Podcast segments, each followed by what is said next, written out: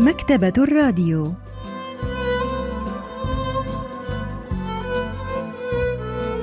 أهلا وسهلا بكم في حلقة جديدة من البرنامج الأسبوعي مكتبة الراديو الذي نستعرض من خلاله كتابا جديدا كل أسبوع.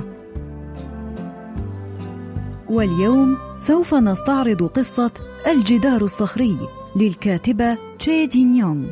لحظات ونوافيكم بالتفاصيل.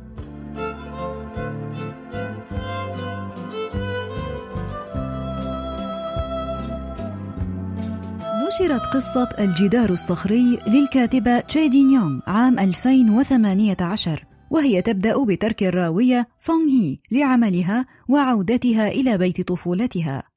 جلست تطلب وجبة من الدجاج المقلي عبر الهاتف. العنوان هو شارع مونجون رقم ثمانية لا أستطيع أن أحدد مكان منزلك بهذا العنوان. يجب أن تخبريني بشيء يميز المبنى. أربكني هذا. رحت أتأمل المكان حول المنزل. كان مجرد مبنى عادي جدا من طابق واحد يقع في منتصف شارع عادي.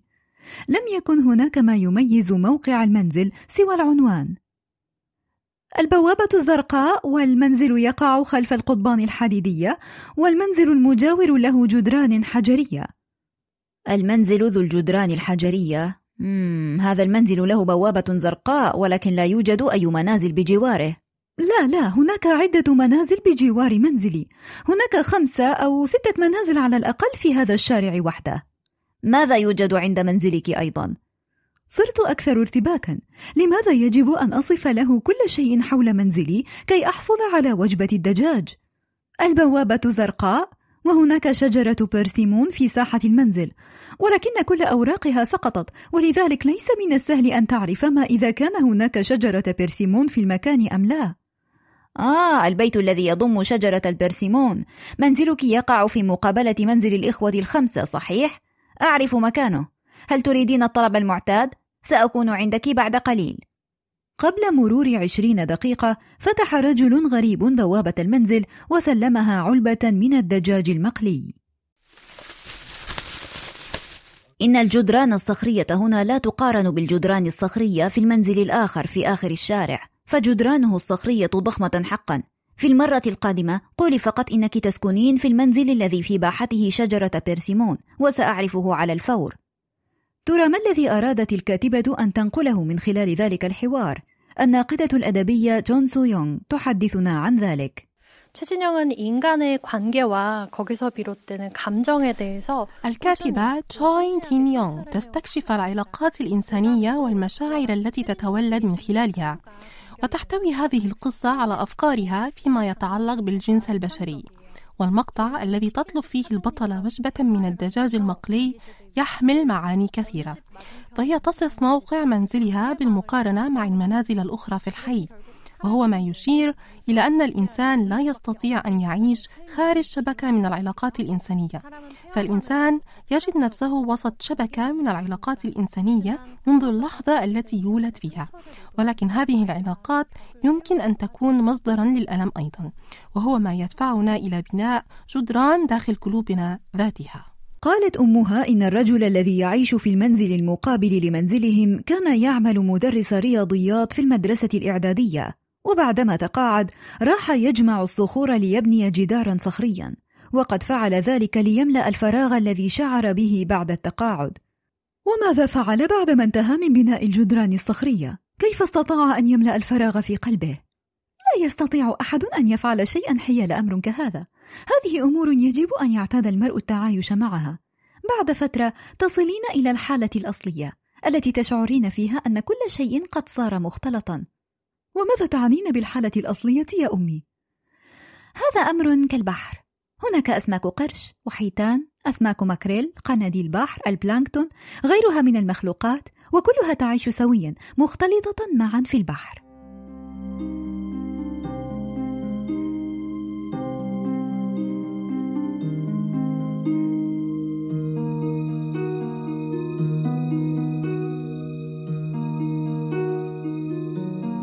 عندما خرجت لأدخن سيجارة في اليوم التالي قررت أن أذهب لأستكشف بنفسي هذه الجدران الصخرية.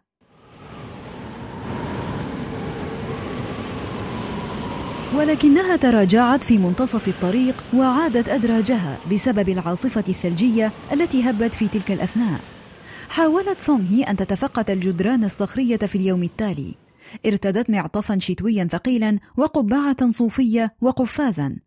وتذكرت أن والدتها ذكرت أن المنزل ذا الجدران الصخرية كان يقع إلى جانب البحيرة.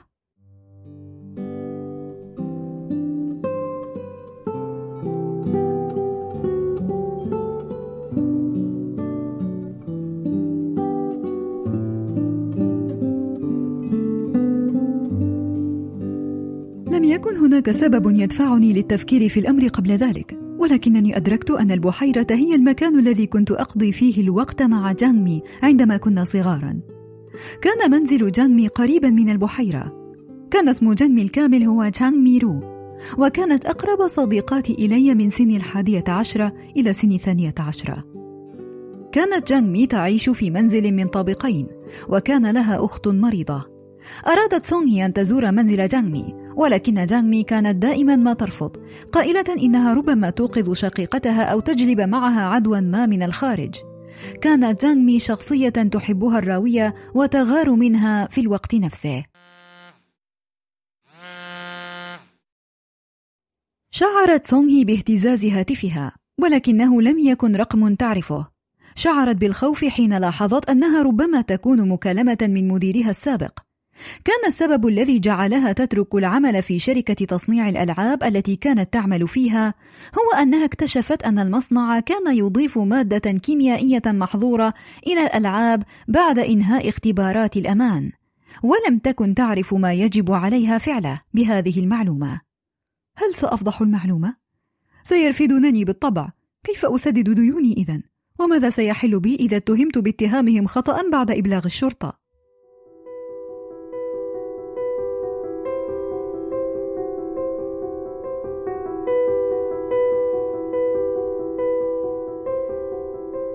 بذلت كل ما لدي في التفكير في الأمر بجدية حتى أصابتني نوبة من الصداع.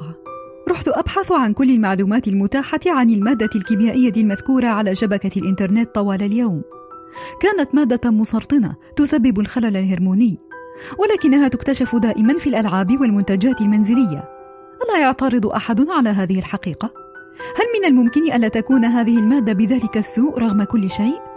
كلما فكرت في الأمر أكثر كلما ازداد ارتباكي.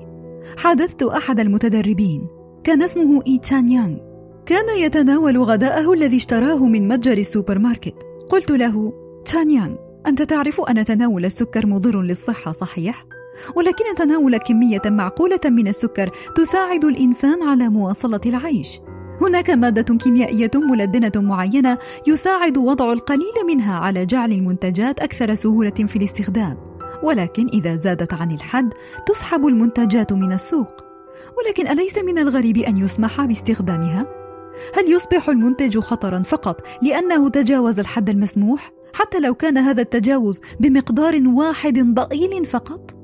رأت سونغي الجدران الصخرية خلف البحيرة تماما كما وصفت أمها وكان هناك رجل عجوز ضئيل القامة يعلي الجدار ببطء شديد أما المنزل الذي كانت جانغمي تعيش فيه مع أسرتها فكان على الجانب المقابل من الشارع. كان ما فرق بين الراوية وجانغمي حدث صغير. كانت سونغي قد دعت جانغمي إلى زيارة منزلها الجديد وكانت تظن أنها ستنتقل مع أسرتها للعيش في منزل كبير فاخر. ولكنها اكتشفت متأخرا أن المنزل الذي ستنتقل إليه الأسرة ليس سوى كوخ متواضع ملحق بالمنزل الكبير الفاخر. ولذلك فبدلا من الخروج من باب المدرسة الخلفي حيث وعدت جانمي كي تلتقي بها هناك وينطلقان معا إلى المنزل الجديد خرجت من المدرسة بسرعة من البوابة الأمامية وعادت إلى المنزل وحدها. ولما لم تعد جانمي إلى المنزل حتى بعدما تأخر الليل اتصل والداها بالمعلم المسؤول عن فصلها واتصل هو بالراوية بدوره ليسأل عن جانمي كذبت الراوية على المعلم قائلة إن جانغ مي لم تأتي لمقابلتها كما وعدتها ولكنها سرعان ما شعرت بالذنب وذهبت إلى بوابة المدرسة الخلفية لعل جانغ مي لا تزال تنتظرها هناك. كانت أم جانغ مي تناديها في ساحة المدرسة. أما جانغ مي فكانت عند البوابة الخلفية في المدرسة وقد غلبها النوم العميق. أجفلت حين هززتها برفق كي أوقظها أخبرتها أن تنهض بسرعة لأن أمها تبحث عنها ثم راكدتها ربة بسرعة.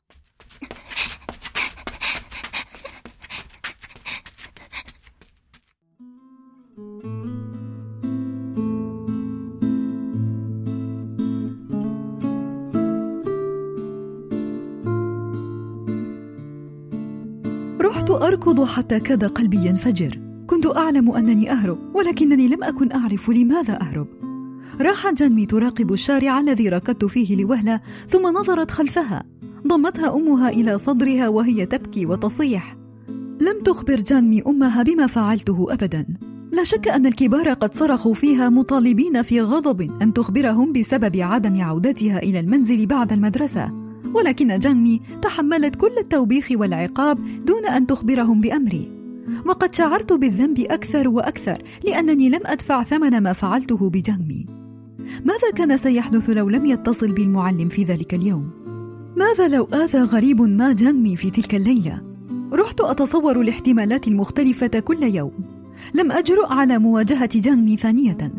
الآن أعرف ما كنت أحاول أن أتجنبه في ذلك اليوم. أعرف متى كذبت وأعرف ما كنت أشعر بالخجل منه وأعرف ما كنت أحاول أن أفر منه.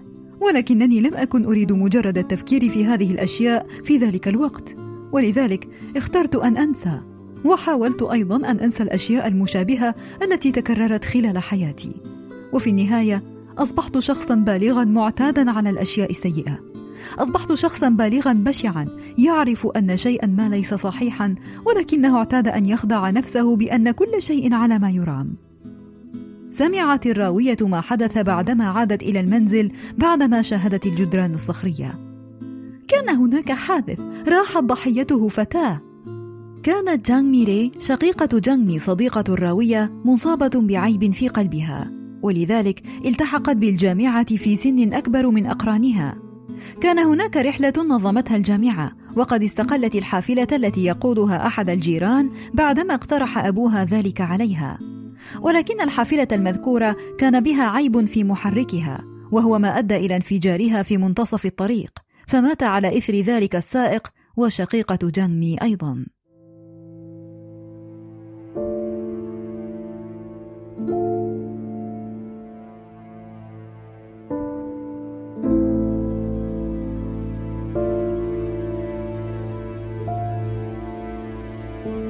الكثير من الجيران حاولوا تعزية والدي جانمي ولكن بعضهم قال أشياء لم يكن يصح أبدا أن تقال. كان مما قيل على الأقل لديكم ابنة أخرى على قيد الحياة. أما أسرة السائق فقد فقدت عائلها الوحيد. قد يرزق المرء بأكثر من طفل ولكن لا يوجد سوى أب واحد. لقد أوشكت ميري على الموت أكثر من مرة خلال حياتها منذ أن كانت رضيعة على أي حال. سلواكم أنها عاشت حياة أطول مما كان أي شخص يتوقع لها أن تعيش. كان والد ميري قد اشترك في عدة شركات تأمين ليعدوا أنفسهم للتصرف إذا حدث لها أي طارئ. ولكن الكثير من الناس قالوا لهم أشياء خبيثة متنكرة في هيئة تعزية. وفي النهاية اندلع شجار كبير. منذ ذلك الحادث توقف والدا جانغمي عن الخروج من المنزل. وبدلا من ذلك بدأ في إنشاء جدران صخرية. ظلوا يكومون الصخور فوق بعضها أعلى وأعلى في صمت. حتى عندما كان المارة يعلقون على ما يفعلونه لم يكونوا يردون البروفيسور بانغ مينهو أستاذ الأدب الكوري بجامعة سيول الوطنية يحدثنا عن ذلك 자식을 잃어버린 고통만큼 더 고통스러운 것은 없는 것 같아요. لا ألم يشبه ألم فقدان الأبناء وكل إنسان يمر بتجربة وفاة الآخرين عدة مرات في حياته ومن أشد الأشياء حزنا وفاة الأب أو الأم ولكنها أمور طبيعية رغم صعوبتها. أما فقدان الإبن فهو الألم الأشد على الإطلاق. والقصة تناقش مشكلتين. الأولى هي صعوبة التصرف في جريمة وجود المادة الكيميائية المضرة في شركة الألعاب التي تعمل الروائية فيها. والأخرى هي تلك الحادثة التي يعني وقعت في طفولة الروائية وكل مشكلة من المشكلتين تعرض كصخرة ضخمة لا يمكن زحزحتها من قلب الروائية والرسالة التي تود الكاتبة أن تنقلها إلينا هي أن كل منها يحمل في قلبا ألم في قلبه ألما وآثار خطأ ما يجب أن 또그 돌멩이.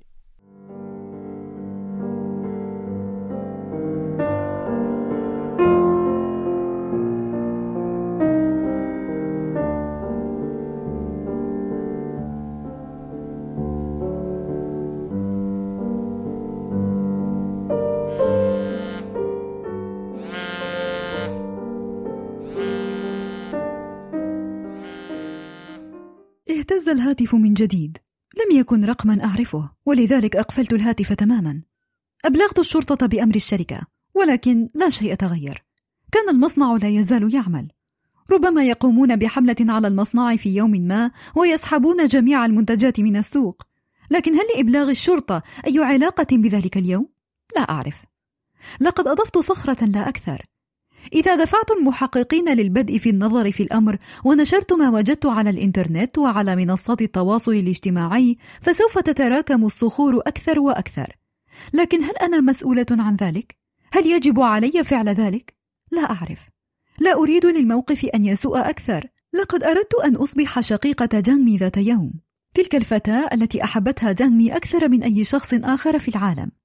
كان الثلج يهطل. رحت أبحث عن صخور وأنا أسير دون أن أعرف السبب.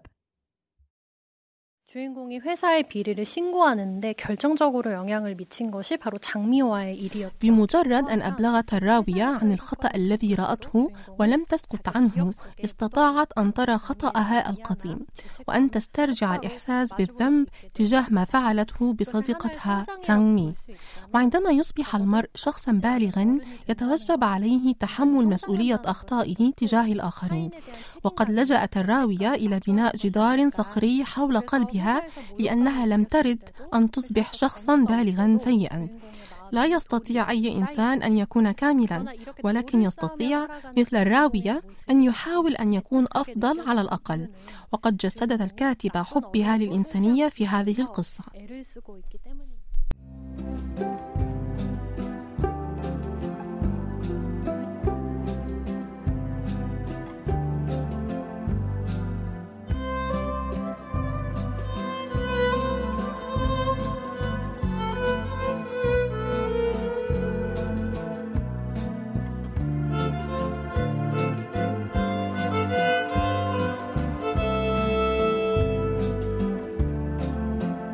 استعرضنا معا قصة الجدار الصخري للكاتبة تشي جين يونغ.